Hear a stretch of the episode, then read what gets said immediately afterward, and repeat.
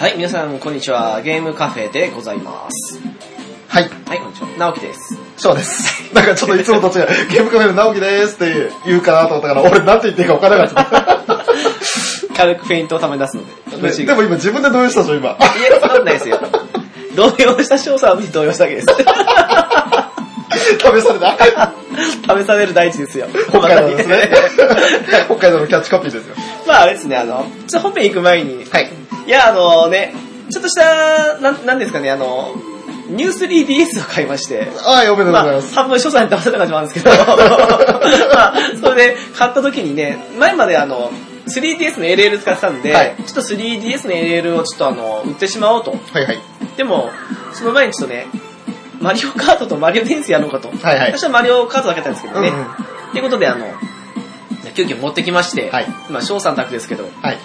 で、ちょっと前までやってましたので、やってましたね。楽しかったですね。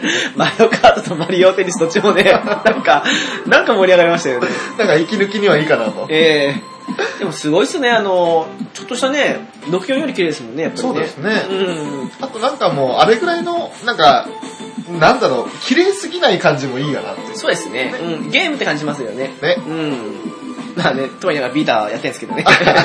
まあ、それはそうとしてね。はい。で、あの、ちょっと今回はね、あの、メタルギアソリッド2、はい。サンズ・オブ・リバティです。はい。前回ね、あの、メタルギアソリッド。え、で、その前に、まあ、前置きというわけで、メタルギアとメタルギア2、ソリッドスネークの話しましたけど、はい。まああのね、9月2日にどうやら無事に出そうということで、おうなので少しもうそろそろ唱えて、我々やってらんないことで。いや、ちょっとなんか、あの予告映像的なもの見たらすごい綺麗ですよね。そうですね。うん。あと、馬に乗ったりだとか、その同じ拠点に攻めるにもいろんなやり方があるみたいなことを説明してて。そうですね。今までのメタルギアシリーズもあの、攻め方は人それぞれというか、はいまあ、ね、兵士が2人いたとしても、ん音を鳴らして注意引かせるとか、うんうんもしくはあの麻酔銃連続して眠らせるとか、うんうん。もしくは人によってはね、もう見つかる前にこね、パッパと殺すっていうのもあるかもしれないし、うんうんありましたけど、今回はまさにね、本当に自由というか、なんか言いましたけどね、なんか今までのメタルギアの中でも一番自由度というか、うんうんそういうのは高いってことらしいので、ねまあ楽しみね、反面、ストーリーもすごく楽しみですけど、あの、まあ、ビッグボスが、ええまあ悪と一口に言っていいのかわかんないですけど、うん。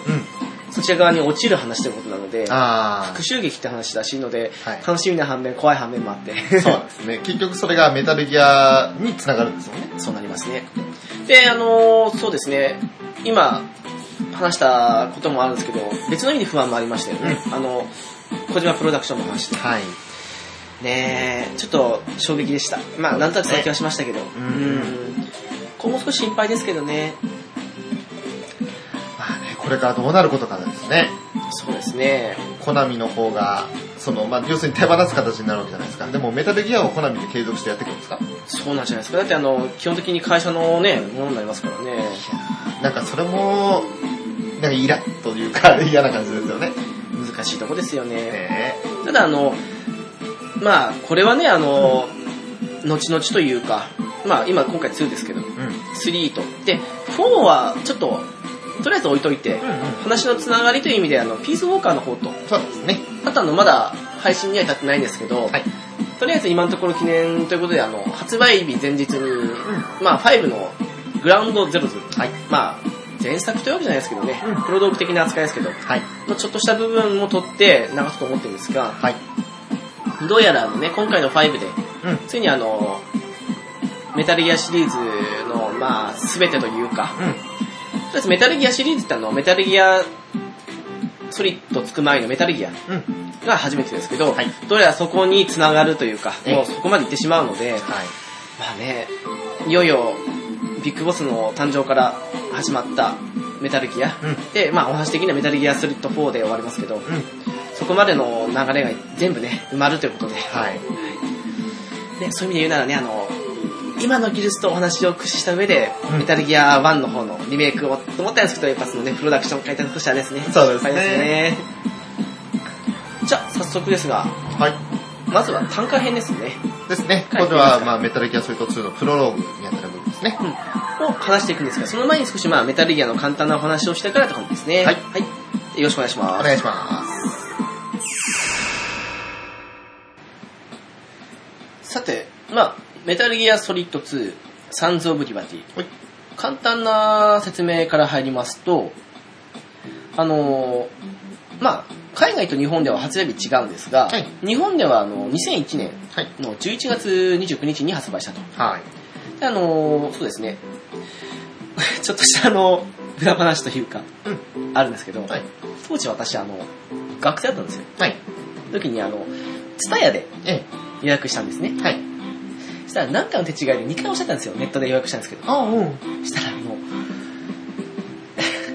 キャンセルできませんって言われて、うんうん。何？と思って、うん。当時まだ初回特典もないですから、確か。うんうんうんで、どうしよう、日本も。うん。この学生の身で払えるわけがないと。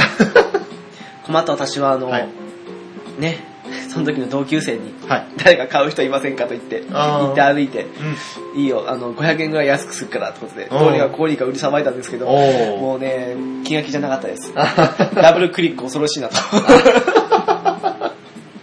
あそんなね、あれはいいんですけど、はい。メタルギアソリッド2、はい。えー日本では約86万本。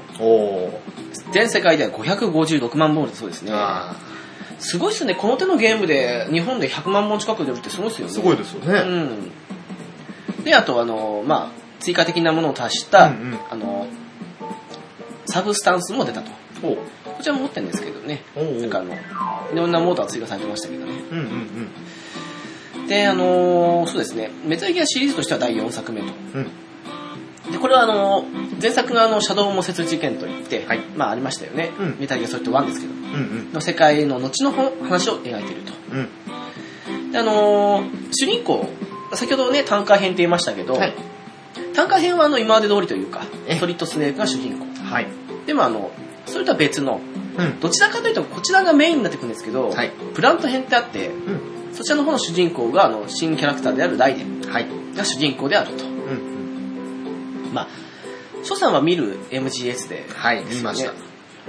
どう思います？あの、やっぱり単価編短いですよね。まあ短かったですね。だ導入編っていうか、もう10分そこらで終わったような気がしますけど。あ、見る分にはね。うん、見る分には。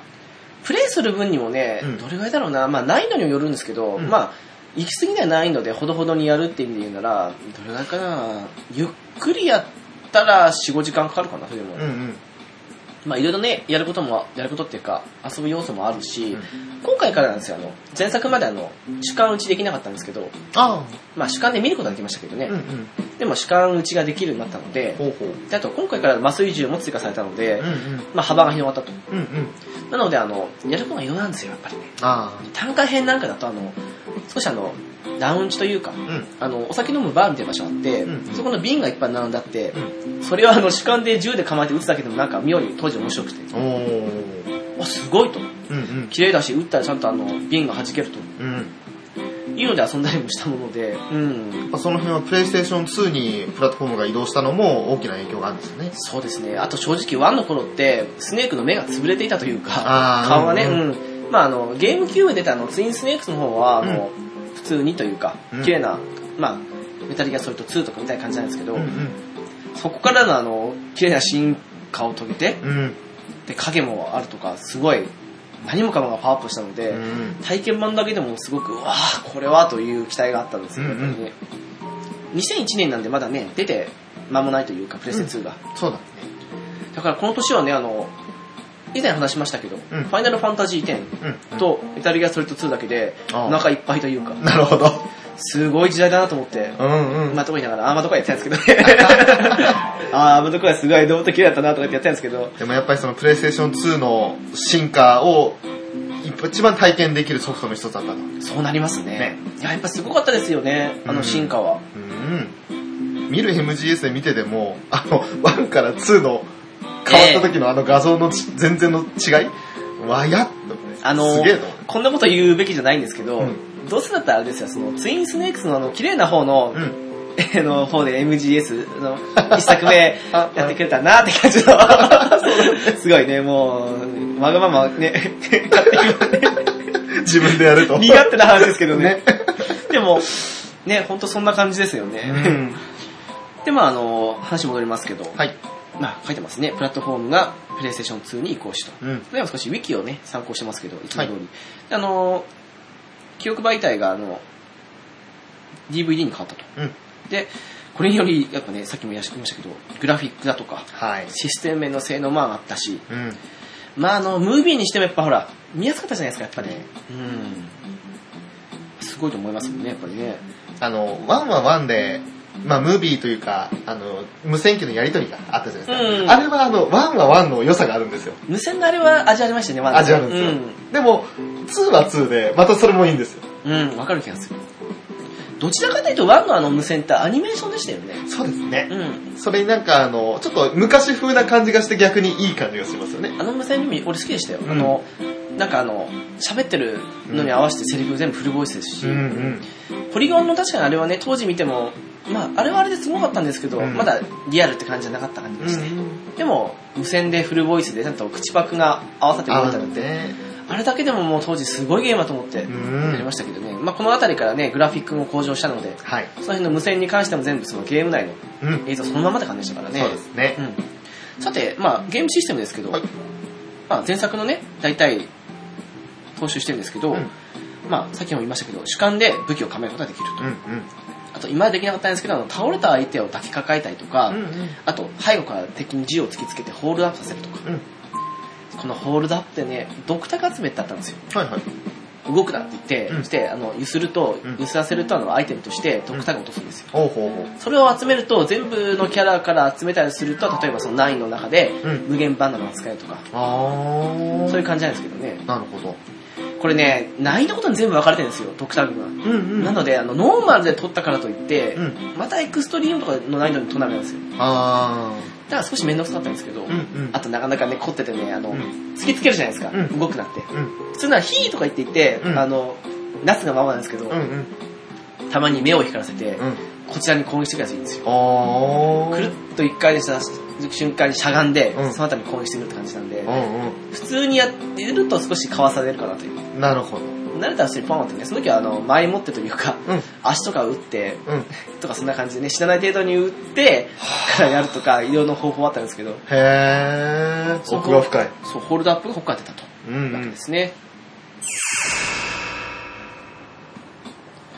はい。あのー、麻酔銃。はい。このゲームというかね、あのー、なんて言うんですかね、体力ゲージ、うん。敵の体力ゲージがあるんですけど、はいの時にね、2種類あるんですよ。うんうん。何かっていうと、上の体力ゲージ、上だったか下かその辺は覚えてないんですけど、うんメインとなる方は、いわゆるあの、銃で撃たれたりとか、うんうん。そういうので減る感じなんですけど、下の方というのは麻酔銃とか、うんうんそういうので減るやつで。今回ね、あの、麻酔銃にしてもそうだし、あとあの、後半ね、ん手に入る、カトナってはいはい。武器があるんですけど、うん。まあ、すごい話ですけど、銃弾を跳ね返してするんですけど、はい。まあ、これのね、峰打ちというのもありまして、おうおう。とかを活用するとう、ん。ボスも含めてなんですけど、うん。ノーキル、まあ一人も殺さずうんうん。に行くこともできると。あー。前作はどうしてもあの、殺さざるを得ないというか、んボスも倒したりとかね、うんうん。ありますけど、今回からというか、うん。まああの、麻酔銃とかそういうあの、まあなんていうんですかね、あれ、なんか精神ゲージじゃないですけど、はいをゼロにすると、あの、それでも勝ちになると。心折れて負けるって感じですか？感じですかね。はい。なわけなので、まあね、ノーキルでクリアすることもできるとうんいうわけで、まあ麻酔銃の影響、やっぱ大きいですよ、これやっぱり。うん。だって今まで殺すかどうにかしないといけなかったものが、うん眠らせるだけで特に何も危害も持ってるわけじゃないですけど、うんうんで先に進めるわけですからうん。目覚めたら当然なんか「ん?」っていうふうに兵士は言うんですけど、うんうんでもあの特に何も問題もなくというか 思ったりするし、うんうん。それをなんか他の敵に見つけられたら、うん。死体だったら当然あのなんかおかしいって感じで通信されるじゃないですか、うんうんそれが「まあ、起きろ」って感じで蹴ったりとかして起こされるだけで済むだとかって感じでうんうん。なのでね麻酔銃っていうのはやっぱ一つのキーワードかなとうんうん。感じですねなるね。あとまああのまあ今回からねはいはい。最初にプレイする前にうん。アクションゲームが得意か苦手かとかうん。前作を知ってるかどうかってことでうん。それによってあの選択肢うん。難易度の選択肢ですねはい。選ぶことができるとうん。ですねあとまああの先ほど言いましたサブスタンスうん。に関してはあの日本版じゃなくて海外版の方をメインにしてるみたいなので、うんうんまあ、あの日本に比べてねあの難易度が高いとか、うん監視カメラの数が多いとか、うんそういう変更もあるみたいですねなるほどね。はいであとはそうですね大体がそうですねあのそんな主観打ちができるようになった部分もあるので、うんうん。やっぱり前作以上にアクションゲームなんですけど、うん。打ち合いの方にうん。だんだんこの辺からうん変わっていったかなっていう。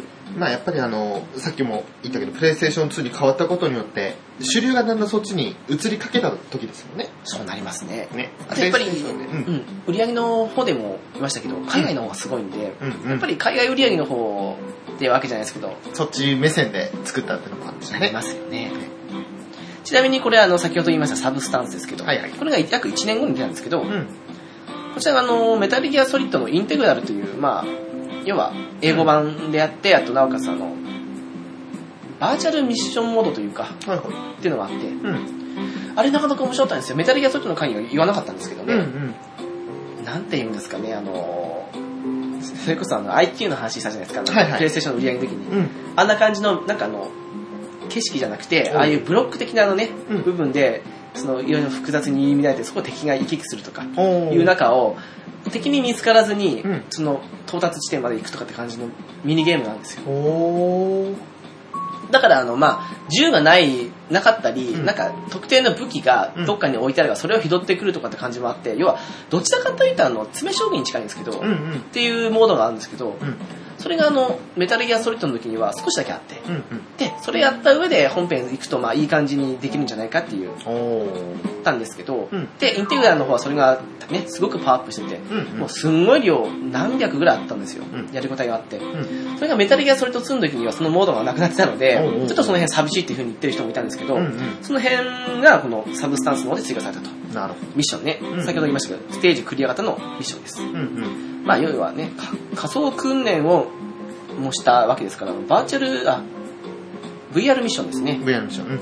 これがね、約350種類。で、それと別に、あの、本編のステージうん。を利用したものが約150種類。うーん。だから大体500種類あったと。うわやりごたえ十分ですね。これはね、非常に面白いですよ。簡単なモードもそうですし、難しい方になってくると、まあ、うんね、ある程度のアクション技術も必要ですし、うんうんそこに加えて、その、先ほど言いましたけど、まあ、謎解きじゃないですけど、うん。うん。っていうのもあって、まあそうですね、これサブスタンスも私持ってるんですけど、うんの方もね、やっぱりあの、インテグラの時に比べるとやっぱり、やれることが増えたので、んその分難しくなってる分選択肢も増えたから、うんうん。あこういう手もあるかなみたいな感じでできて、よかあったですね。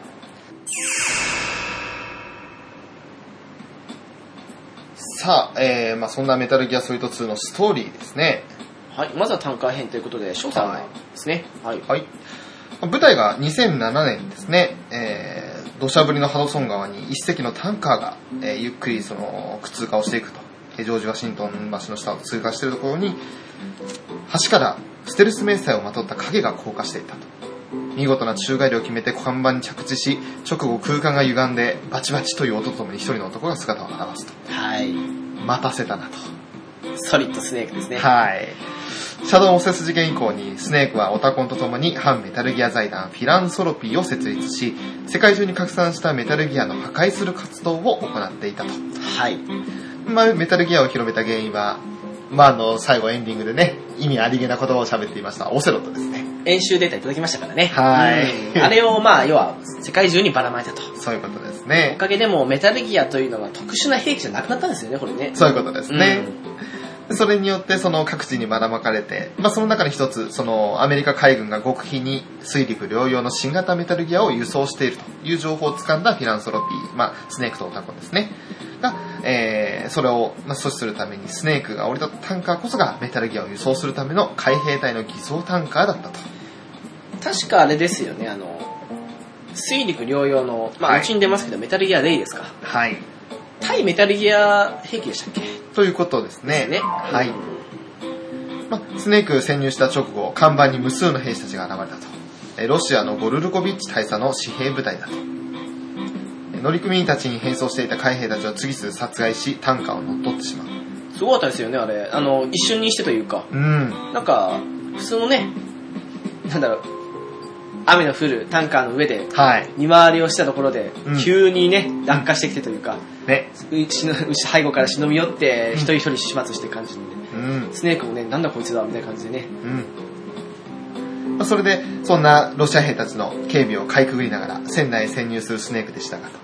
えー目的を、目的地を務めるため、突き止めるために、操舵室に向かって、操舵室に到着したら乗組員たちの遺体が転がっていたと。うん。まあ、常にそのロシア兵たちに殺されてたということですね。はい。で、えー、まずはその、オタコンが無線越しに、新型は独自演習が可能なほど完成しているのかと。で、後で詳しいデータを分析するとして、スネーク戦争に行ってくれと。メタルギア本体をというふうに言いかけた時に、外から物音が聞こえたと。はい。はい、で看板に出て物音が何か調べようとしたスネークがそこで見たのが一人の女兵士だったはい。オルガ・ゴルルコビッチ、えーつまりそのゴルルコビッチ大佐の娘ですねうん。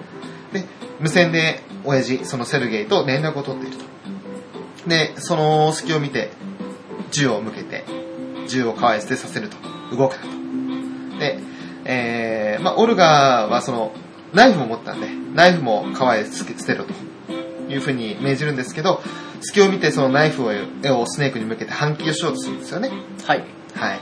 で、ナイフの絵から弾丸が発射される仕込みナイフ型のもので、間一髪でスネークも避けるんですけど、すぐに銃撃戦が始まると。うん。はい。で、まあ最終的にそこがもうす多分、俺は見てない、その、実際に自分がプレイする戦闘シーンだと思うんですけど。そうですね。ねあのー先ほどね、うん。うんと、2からはい。いろいろとパワーアップしたと。うん。あのですね、はい。なんて言うんだろう、普通に打ち合ってる時に、うん。ちょっとしたね、なんかあの、荷台ですかね、はいにあったあの、ロープをほどいたりして、うんうん。そこにね、かかっていたあの、大きなあの、ビニールの袋じゃないですけど、なんかあの、大きな布じゃないけど、そんなの風によってうん、バタバタってなるんですけど、うん。それによってあの、銃が定めにくいとか、うんうん。あとあの、スポットライトがあって、うん要はあの、船についてますよね。はいはいあれをスネーク側に向けられるので、うんこちら側としては主観で撃ってると、うん。敵が見えにくいと。いうのとかを駆使されるので、うん。その辺も含めるとね、あ、なんか、ワンと違う戦い方できるなっていうのが、やってて思いましたね。うね。まあ、一応そのオルガとの戦いで、まあ、麻酔銃で眠らせたりする戦い方をするということをした後に、無人偵察機サイファーが上空から現れると。うん。これは陸軍の偵察機ですね。はい。で、スネークの姿を撮影すると空へと消えていくと。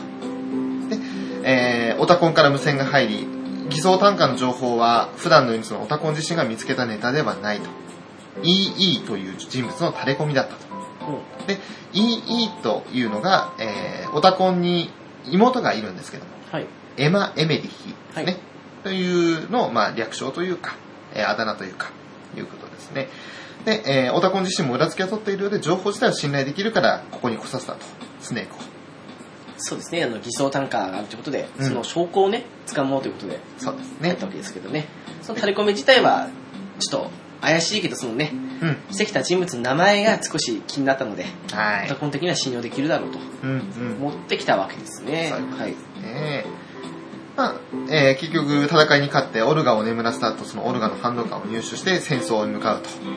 メタルギアの方に向かうと。はい。ただ、そこで、その、ゴルルコビッチ大佐の演説が行われているんですね。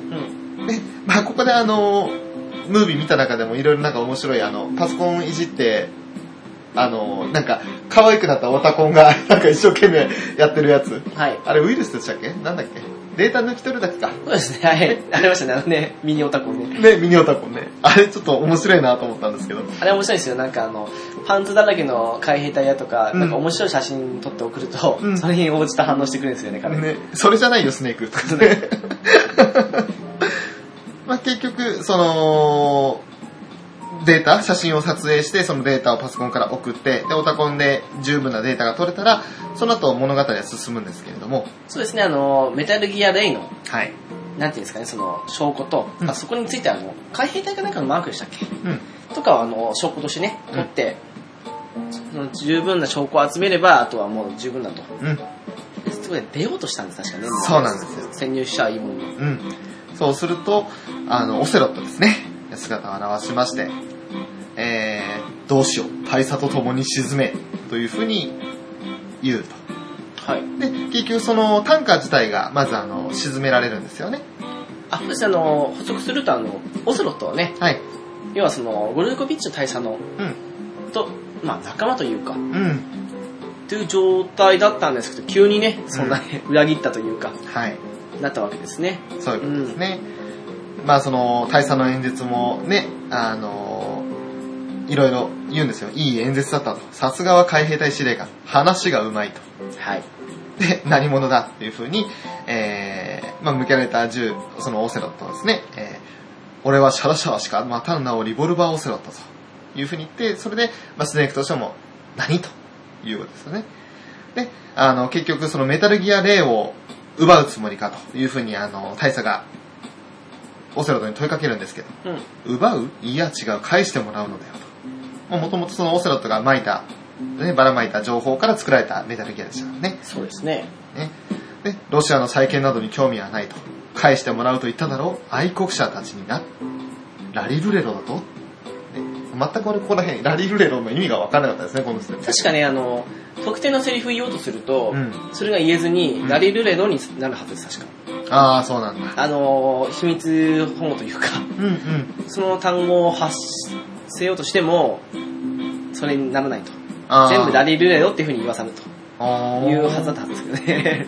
それはじゃあ、ゲーム内でも言ってはいけない言葉というか、なんかその禁止ワード的なものは、そうですね、あの、なんていうんですかね、例えばあの、うんと、例えば翔さんに、はい。例えばこの誰々がこのこういう秘密があるよと、ん。その秘密って例えば何でもいいですけど例えばアイスっていう単語がつじゃないですか、でで私がいくら翔さんにアイスだよっていうふうに言っても、うん。ラリルレロだよっていうふうに言わさるっていうそういうのもそういうふうになっちゃってるんです体がああ、なるほど。確か。そういう、うん、はずですよ確か。それはやっぱりじゃあ、後々語る、あの、本編の方の例のあれが影響してるんですか？のはずですねなるほど正直結構曖昧な部分も多いですけどねあーわかりました。まあ結局それで、あのーまあ、大佐とオセロと仲違いですよね。うんで、えー、銃声が鳴り響いた後、えー、セルゲイ海軍大佐の言い体が転がっていたと。はいセルゲイとですね。で、えー、二人を殺害するとオセロとは爆弾のスイッチを起動。船内に海水が流れ込んできたと。あれゴルフコビッチだっけセルゲイの方でしたっけ？なんかああこっちか。あセルゲイゴルゴルビッチが大佐ですもんね。はい。あと海軍大佐もいたんですよ。なんかオセロってどこと繋がったかもう分からない気がするめちゃめちゃなんだけねど、本当にオセロとの立ち位置がね、見るたんびになんか。そ、う二重三重ですからね。ねで結局ね貴様ソリダスとって感じのね。言うんですよね確か。で、結局そのスネークはオセロットの元へあの銃を向けて走って、で、気づいたオセロットがスネークに目を向けると。で、オセロットの右腕が動き出して、オセロットの顔つきが変わるんですよね。はい久しぶりだな、兄弟。そう、俺だよ。おーっとはいこの声はリキッド。でね。で、その、ま、オセロットといえば、あの、ワンで、はいあの、忍者に、右腕を切り落とされてるんですよ。グレーフォックスですねはいそれなのに、この2のオセロット右手があるんですよ。うんなんだあの右手はと。たら、シャドウモセスで切断された右腕に、リキッドの腕を移植したと。で、リキッドの執念なのか、オセロットの体が、右腕が体を乗っ取って、ありえないですよありえないですけど、普通に考えたら。脳ならまだわかりますけどねねで、それで、あの、オセロットがまるでリキッドのように話し出すんですよね。ではねあの早打ちのねてかそのガンマンとしてのあれを失いたくなかったがためのシーンだったらしいですけどね、そうですよね。リキッドと化したそのオセロットが、メタルギアレインに乗り込み、水圧カッターで壁に穴を開けて外へ脱出すると。はいはい。その衝撃でスネークは海へ投げ出されて、タンカーは破壊。で、メタルギアはお焚き火を上げると海へと消えていくと。はいね。で、そういう感じでまず流れとしては、あのーまあ、冒頭、そのプロローグの流れになっていくんですけれども、その後にもまだオセロと無線で誰かと話していると。はいすべて順調。予定通りです。ええ、例のポイントです。サイファーでスネークの絵も抑えました。明日のニュースが楽しみです。海兵隊の計画も海の木図と、ええ、大統領。はいまあ、どこかで聞いたセリフですよ。あの、ワンの最後ですね。まあですねあのワンの最後の時に私ソリダススネークはい。がね要はそのジョージ・シアーズという大統領だとはいいう話しましたけど、えであのね裏切った時にあの言われるんですよねオセロってね貴様まだソリダスとってえ。うん。まあ実はあのまだスパイがスパイであってはい。要はねそソリダス側だと、うんオセロットはうんうん。いうわけで、はい。まあ、まんまとね霊は奪われるわけですよねそういうことですね。まあ簡単にまとめてしまうとあれですねあのあちこちにメタルギアが出てきてうん。それをも凌駕するというかたそれに対抗できるだけの新しい新型メタルギアがうん。海兵隊でできてるっぽいのでうん。それはあのね証拠を収めるために写真撮ってこいって言われたんだけど、んどうやらその情報自体が間違いというか、はい。罠らしくて、うん。まんまとあのメタルギアは盗まれるわ、うんで単価ごと沈められるわということですねそうですね。スネークとしてはもう散々ですよね。最初に言いましたよねあの、2年前のハドソン川と。うん。で、俺たちは新型メタルギアの極秘情報を入手するためにとうん。言ったわけだけど、今にして思えば疑うべきだったって。うん。最初の単価編、そこから入るんですけど、うんうん。ね、青塚さんのかっこいい声で言うんですよ、いや、ね。本当ですよ。もう真似したくても真似できないですよね、あの彼ね。べきだった。かっこいいですよね、本ね当に。だからね、あの、まあもちろん、ステージ的にもね、うん船という構造上、うん。それなりの広さなんですけど、うん。話というか、ん部分だけ振り返ってみても、そんな長くないんですよね。うそうですね。ん。まあ、それに引っかえてわけだけど、やっぱりプラント編が舞台になってくるので、はい。だからそちらがもうメインストーリーなので、はい。まあ、主人公も変わりますけれども、そうなりますね。はいはい。ライデンですね。なんかあの、女性受けというか、はい。そういうのもあって、かっこいいライデンみたいな、ああいう、なんか、イケメンですねイケメンを出したのと、あと、うん。スネークがあまりにも伝説の英雄になりすぎたので、うんうんそれをプレイヤーが操るというのもなんか変だとうんうん。いうのもあって、うん。あの後半にはあるんですけど、一緒にね、うんスネークと共闘する場面があるんですけど、うんうん。そこでね、あのスネークの圧倒的な強さに 驚くわけですけど、そうですね。まあ後のね、後半の何になってくると話は別なんですけど、はい。ま あ、そんな、さすがの英雄も立ち立ちっていう状況が。まあそういうね、スネークの強さというのもはいはい。垣間見るような、うん。ね、意味でもまあ、賛否ありますけど、新主人公もありだったのかなというふうに思いますね。そうですねはい。まあ、後々の4とかにも絡んできますんで、ライデン自体はね。ね。はい。だからまあ、いいっちゃいいんですけど、あのー、スネーク自体をその操作できなかったっていうのが不満になって、そのさっきの、えー追加作品になってきたわけですから、うん。サブスタンスでしたが。うん。そういったそのプレイヤー側の意思もちゃんと汲み取って最終的に、あのー、2の中でも補完的なソフトも出してるっていうのは、良かったことなんじゃないかなと。そうですね、単価編とうんプラット編がうん同じぐらいの長さ、もしくは64でた若干単価が短いかなってなったらまだいいんですけど、うん。なんか8人ぐらいだったんで、いや、91なんじゃない？もう下手したら。あーまあ人によってはそうかもしれないですね。うん。そこがね、少しスネーク好きとしてはそうかもしれないですね。ねもちろんね、メタルギアシリーズとしてはこれ4作目なんですけど、うん私もそうですけど、大体の人があの、3作目というか、うんメタルギアソリッドから入ったので、うん。そこでね、好きになったスネークが次の作品で、もうメインで使えないっていうのは少しね、問題だったかもしれないですよね。そうですね。はい。というわけで、ざっくりとですけどはい、単価編は終わったと。はい。お次、プラント編です。はい。えー、単価爆発事件ですね。うん。から約2年後です。はい。えー、タンカーから流出したうん。多量のオイルを除去するため、うん。建設された巨大海上除染、除染プラント。そうですね、除染施設ですね。はい。えー、ビッグシェル。うん。そのビッグシェルにうん。テロリストが現れてはい。占拠したと。うん。で、あの、施設の視察に訪れていたアメリカ大統領とはい。数人の人人質を取り、うん。身代金300億ドルを要求。300億ドルって3兆円ですか？そうなりますね。飲まない場合はビッグシェルを爆破すると発表してきたと。はい。テロリストたちはサンズ・オブ・リバティを名乗っている。うん。そのリーダーの名前がうん2年前にタンカー爆破事件を起こした張本人であるソリッド・スネークだというはい。ふうに言われていると。うん。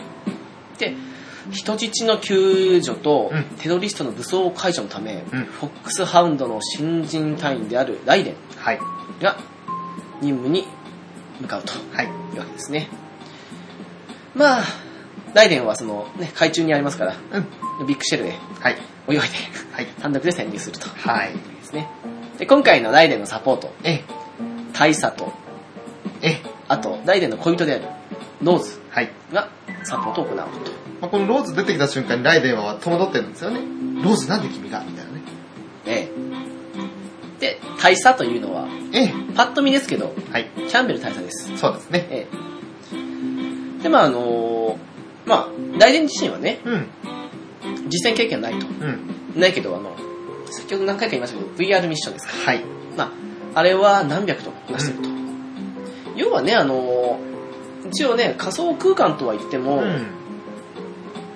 まあ、自分の体を動かして、はい。それを行ってるわけですから、んもちろん実戦の空気とか、ん雰囲気や何やらいろいろありますけど、んただ、行ってる分に関して言えばうん、遜色ないと。うん。うん。なので実戦経験自体はないけど、でも、レベルは高いわけですね。そうですね。うん。で、まあ、ライデンは侵入したわけなんですけど、はい。そこである気になるものを発見すると。はい。海中からあのビッグシェルに潜入する途中で、うん。海中のオイルフェンスが切断されていたと。はい。つまり、自分以外にも誰か侵入者がいるんじゃないかと。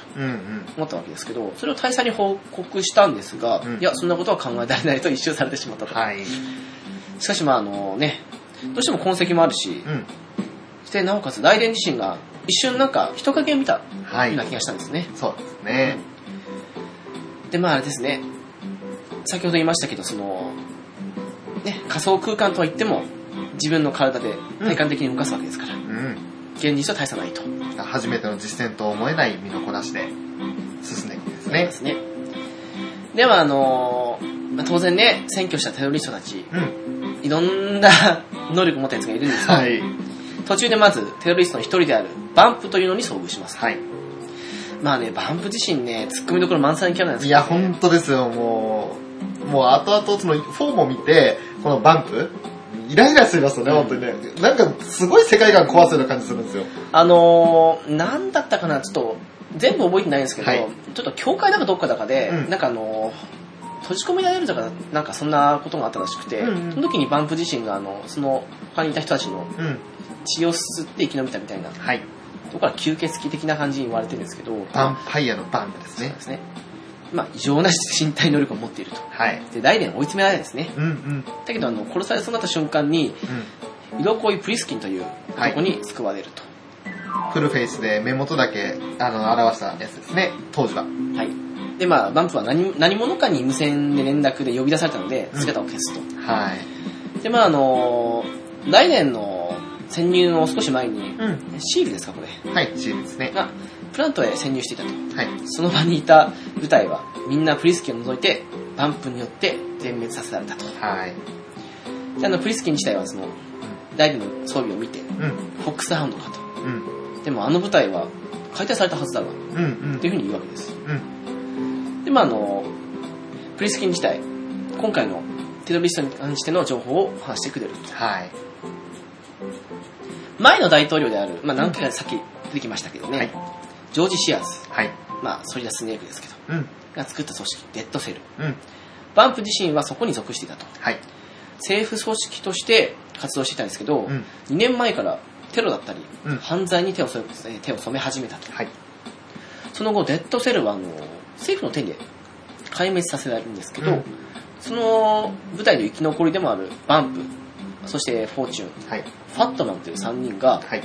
ロシアのオルガ・ゴルーコビッチ、まあ、先ほどね、娘ですねそう。ですね、率いるロシアの、まあ、軍隊とうん。手を組んで、今回の事件を起こしたと言われているとう。ん。で、あの、死亡者は、ソリッドスネークと言われてるんですけど、うん。はい。ソリッドスネークは2年前のタンカー事件で死亡していると。うんうん。死体の DNA 鑑定で死亡の確認も取れているという話をはされるわけですうんね。うん。まあ、不思議な話ですよね。そうですね。まあ、ここまで聞くんだったらね、あの、はい。ソリッドスネークっていう、まあ、伝説的な英雄というか、うん。の名を語ったうん別物なんじゃないかというそうですね。なりますけどね。でっち上げじゃねえかと。ですね。で、まあ、ライデンは、あの、そこからね、またプリスキンと別れて、うん。で、あの、行動してるうちに、はい途中であの、デッドセルの一人である、先ほど言いましたけどね、うんフォーチューンというはい。メンバーと、チームのブラボーチームが交戦してるのを見るわけです。で、あの、ね、チームの放った弾が全て、フォーチューンに向かって撃ってにもかかわらず、それてしまうんですね。そうなんですよ。異様な、ま、曲がり方をすると、一発もフォーチューンには当たらないと。うん。で、一人のやつが言うわけですよ。クソ、弾が当たらない。あれが幸運の女神かと。うん。フォーチュン自身は、今日も私は不幸になると。さあ、誰か私に幸福をと。うん。そう言い放つと、フォーチュンは手にしていたレールガンですね。はい。構えて、シールに発砲すると。えげつないですよね。その場にいたシール部隊は全員全部すると。そうしてね、あの、こっち的に数で押しててうん、全員で撃ってんのに、うん弾が一発も当たらずにそれていくと。ね。で、向こうはレールガンで一撃と。たまったもんじゃないですね。あの、弾の、なんかその、それ方とかも、なんか、重力フィールドみたいなのが目の前に貼られてるような避か避け方というか、それ方するんですよね。そうですね、あの、球体的な湾曲したうんバリアが張って、それの通りにそれてるって感じですよね。そうですねん。次ですね。ライデンあの大佐からはい。ビッグシェルに設置された信用爆弾うん。を解体するように指示されるわけです。うんうん。で、そこであの、食堂にたどり着くと、はい爆弾処理班の教官でもあった、うん。えースティルマンというところに会うわけです。えスティルマンからあの、あちこちに、え。うん。まあ、C4 がうん。配置されたわけで、はいそのどれか1個でも逃すと、うん。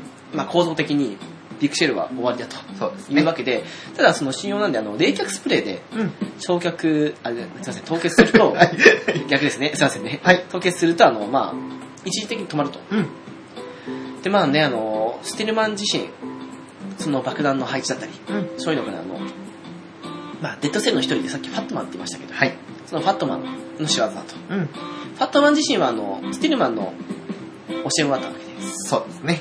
もう異様なまでのね、爆弾好きというか、でも、まあ一番の教え子と言ってもいい、そんなったわけですけど。爆弾処理に精通してる分、爆弾を仕掛けるのにもすごい特化してるという感じですね、逆に。そうですね。で、まああの、ね、うん。スティルマン自体も、もちろんね、教官やってて、その、ファットマンに教えたぐらいの、はい。プリスキンが言うんですよね。お前、この人知らねえのかと、このおやすさんを知らねえのうかん。あ、ちょうどその時にプリスキン合流するんですよ、そこで。と。そうですね。はい。一旦別れたんですけど。で、まあ、あの、あれですよ、教科書に載るぐらいの人物だぞと。はい。そういう教官なわけですけど、うんまあ、そのね、教官である、スティルマンの、まあ、助言もあり、はい。そこで、まあ、合流するって言いましたけど、うん。プリスキンと合流したライデンは、あのうん手分けして、はい。爆弾の凍結処理に向かうわけです。はい。はい。で、あの、ライデンは、あの、まあ、ビッグシェルってね、あの、いくつもの、なんて言ったらいいんですかね。エリア的なもそうですね。すね。分かれていて、はいそのうちの一つであるシェル1と言われてる部分があるんですけど、そのシェル1の爆弾を凍結しに行くわけです。はい。ライデンの方がプリスキンよりも、まあ、一足先に凍結完了するんですが、そういうストーリーですね。はいで。すね。で、あのープリスキンがうん。偶然見つけたんですけど、うん。なんかね、本当見落としがちな場所にあった爆弾を発見したということで、とうん。いうことで、あの、どうやらね、あの、スティルマン自身、ファットマンの仕掛けた大量の C4 爆弾を目の前にしていて、で、あの、ちょっとあの、そんなの教えていないようなこともできたというわけで。で、あの、じゃあまあ、ちょっと、不安もあるので、はい。まあ構造上ね、ここに仕掛ければ、まあ爆破できると言いながらも、うん。ただあの、そんな予期せぬ場所でプリスキンが発見したのもあって、うん私も見に行くということで、うん。いうわけで、で、まあ、それぞれ、ライデンもプリスキンも、うん。さらにないかということで、うん。あちこちを見に行くわけですね。うん。そしたら、あの、どうやら、全部、あの、情報を見た上で、そのね、スティールマンの方にライデンがうん。伝えると、どうやら凍結した爆弾、うん。まあ、どれもこれも、ビッグシェルに致命傷を与えるような場所ではないと。はい。おかしいなと。うん。で、まあ、あのプリスキンがね、その先ほど、変な場所にというか、発見した爆弾ですけどね、はい凍結した後に、最後だと思われる爆弾を凍結可能した時に、はいスティルマンは気づくんですよね。はい。ライデンたちの凍結した爆弾、すべてダミーだと。はい。二人が凍結させたうん。爆弾すべてが、作動停止した時にそうで、す。新しい爆弾のスイッチが入る仕掛けだと。恐ろしいですよね。ダミートラップですね、これね。で、まああの、ライデンのいるシェル1にも新たな爆弾が仕掛けられたんですけど、はいライデンはなんとか爆弾を凍結させたと。はい。シェル1の崩壊はめ、まあね、免れたわけですね。じゃああの、でも、スティルマンがはい。見つけたというか、目の前にある爆弾ですけど、うん。そっちはスイッチが入ったままだったと。そうですね。しかも、2メートル以内に近づくとうん、爆発する仕組み。はい。しかも解体は不可能。結果的にもう、それを悟ったスティルマンは、はいまあ、ね、二人にそれぞれ言葉を言った後に、うん。爆発に巻き込まれて死亡したと。そうですね。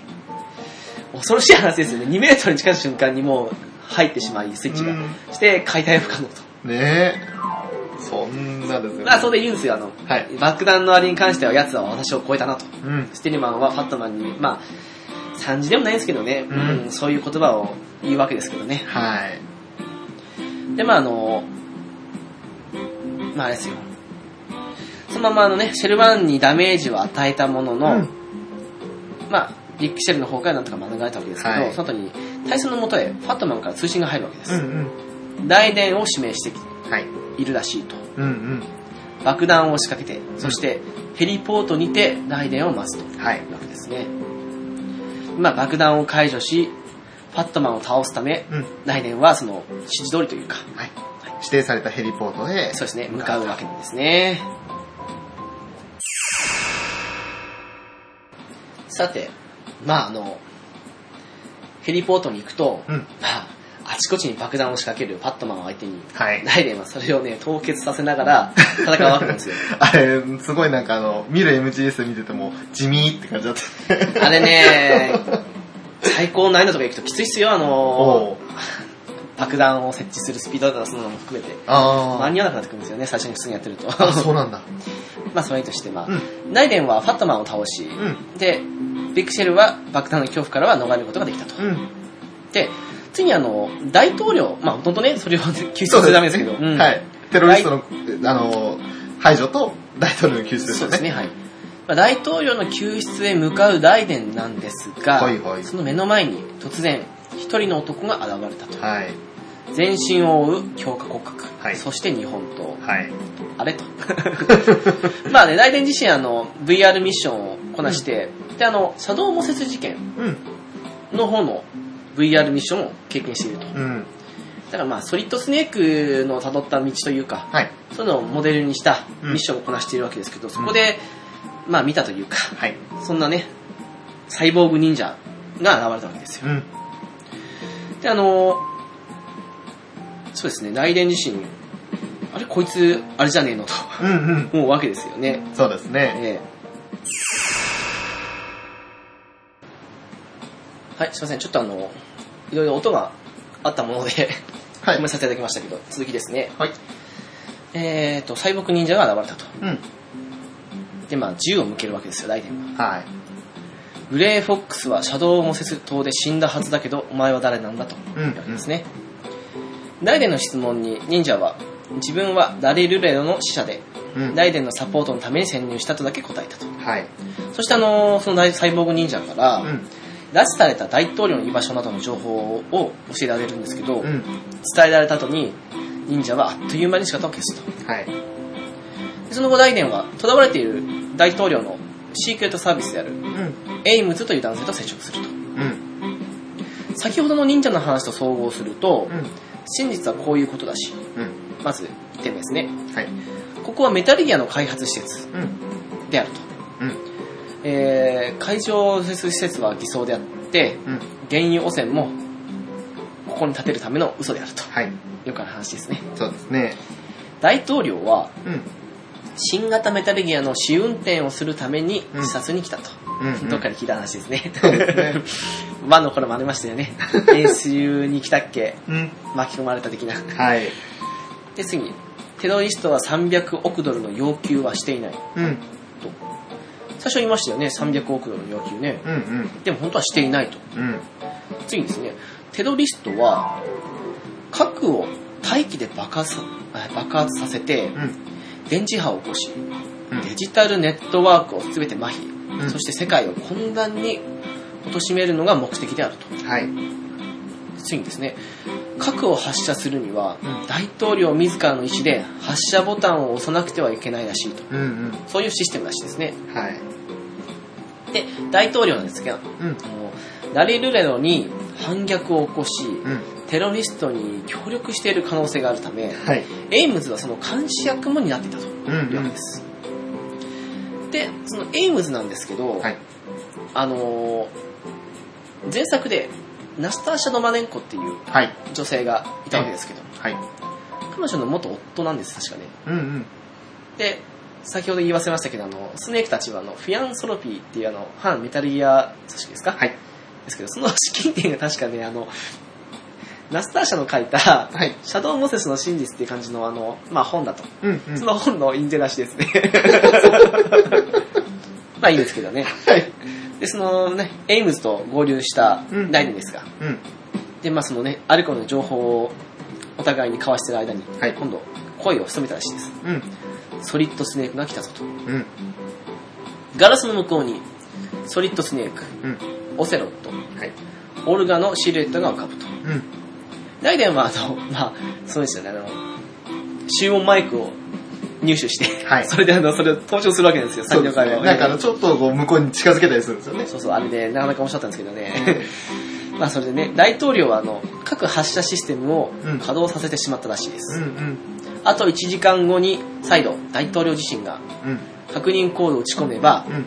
発射システムは完了すると。うん。で、大統領はもう殺されてしまうわけですね、その時に。うんうん。ソリッドスネークは言うわけです。はい。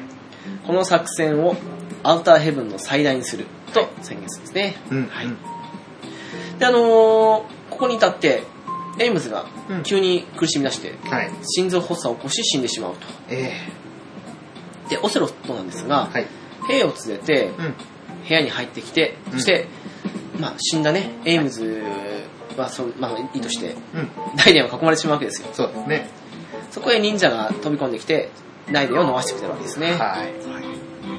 まあ、ね、情報入手に来たわけですけど、んまあエイムズは死んでしまい、はい。この辺もね、なんかどっか、 one に被るというか、うんうんそんなところありますね。えーフォックスダーイですね。ねで、まあそうですね。ここであの、テロリストについてまとめたんですけど、はい。死亡者はソリッドスネークであると。はい。ただし、本物のスネークかどうかはわからないわけですね。ね。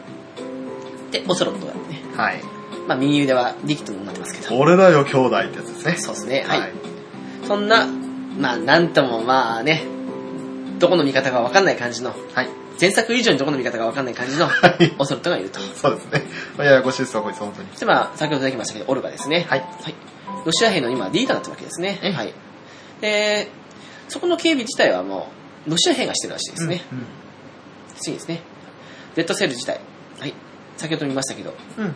うん。前大統領、ジョージ・シアーズが作った組織である。うん。で、まあ、そのうち生き残り3人いたんですが、えそのうちの1人であるファットマンは、大連に倒され、えはい。そして死亡したというわけですね。残る構成員としては、幸運の女神のフォーチュンと、吸血鬼のバンプと。そしてそうですね、あの、ソリッドスネークと名乗る人物ですね。そうですね。うんで、はい、大統領のいるエリアに向かう大臣ですよ。はい。はい。そこであの、プリスキンから無線が入るんですね。はい。プリスキンがあの、兵を見つけたので、う30人ほどの人質の救出に向かっている。はい。あの、ヘリはあの、プリスキンの相棒が運転してるらしいはい。ですね。誰でしょうね。で、ちょうどその無線入った後に頭上をヘリが飛んでいくと。うんうん。互いの見当に乗り合図を送り合う二人なんですが、はい。そこにあの、ソリッドスネークを名乗るマントの男が現れ、うんダイダに襲いかかると。うん。ヘリが近づいてきて、身を乗り出したプリスキンが銃を乱射して助けに入ると。はい。離れろ、ダイデン。そいつはスネークじゃないと。うん。マントの男はプリスキンに向かって叫んだ。うん。兄弟よ、やはり現れたか。オリジナルは私だということを証明してやろう、スネークと。うん。やめろ、お前はビッグボスではない、ソリダス。うん。というふうに言うわけですね。うん。まあ、ね、言ってしまうと、はい。どこいプリスキン。うん。彼こそが本物のソリッドスネークと。そういうことですねね。。で、そのあの、ソリッドスネークを名乗っていたマントの男。はい。彼こそが、あの、先ほどから何回も言ってますけど、え前大統領である、え。はい。ジョージ・シアーズ。はい。まあ、ソリダス・スネークなんですね。はいはい。で、あのーソリダス・スネークは、あの、なんと、戦闘機を呼びまして、はい。それに乗り込んで襲ってくるわけですよ。そうですね。なかなか恐ろしいっすよ、あれ。あのー前作の1の時に、はい。語った際に、あの、話すの忘れないんですけど、うん。あのー前作メタルギアソリッドで、うん。冒頭であのーまあ、リキッドが、うん。うんとね、ヘリコプターに乗って、うん。なんかあの、うるさい灰を落としてくる的な感じで言うんですよ。はい。その時にですね、あの、まあ、戦闘機何とか、何機か行ったんですけど、うんそれをはるかに性能を劣る戦のヘリコプターで落としたリキッドがいたわけで、うんうん。そのリキッドに乗り込んだヘリコプターを、うん。あの、ソリッドスネークは前作で撃ち落としたんですよね。そういう話も実はあの、前作の時にいいの忘れたんですけど。あったわけで、でも、その時と比べもなんないぐらい戦闘が早いんですよ。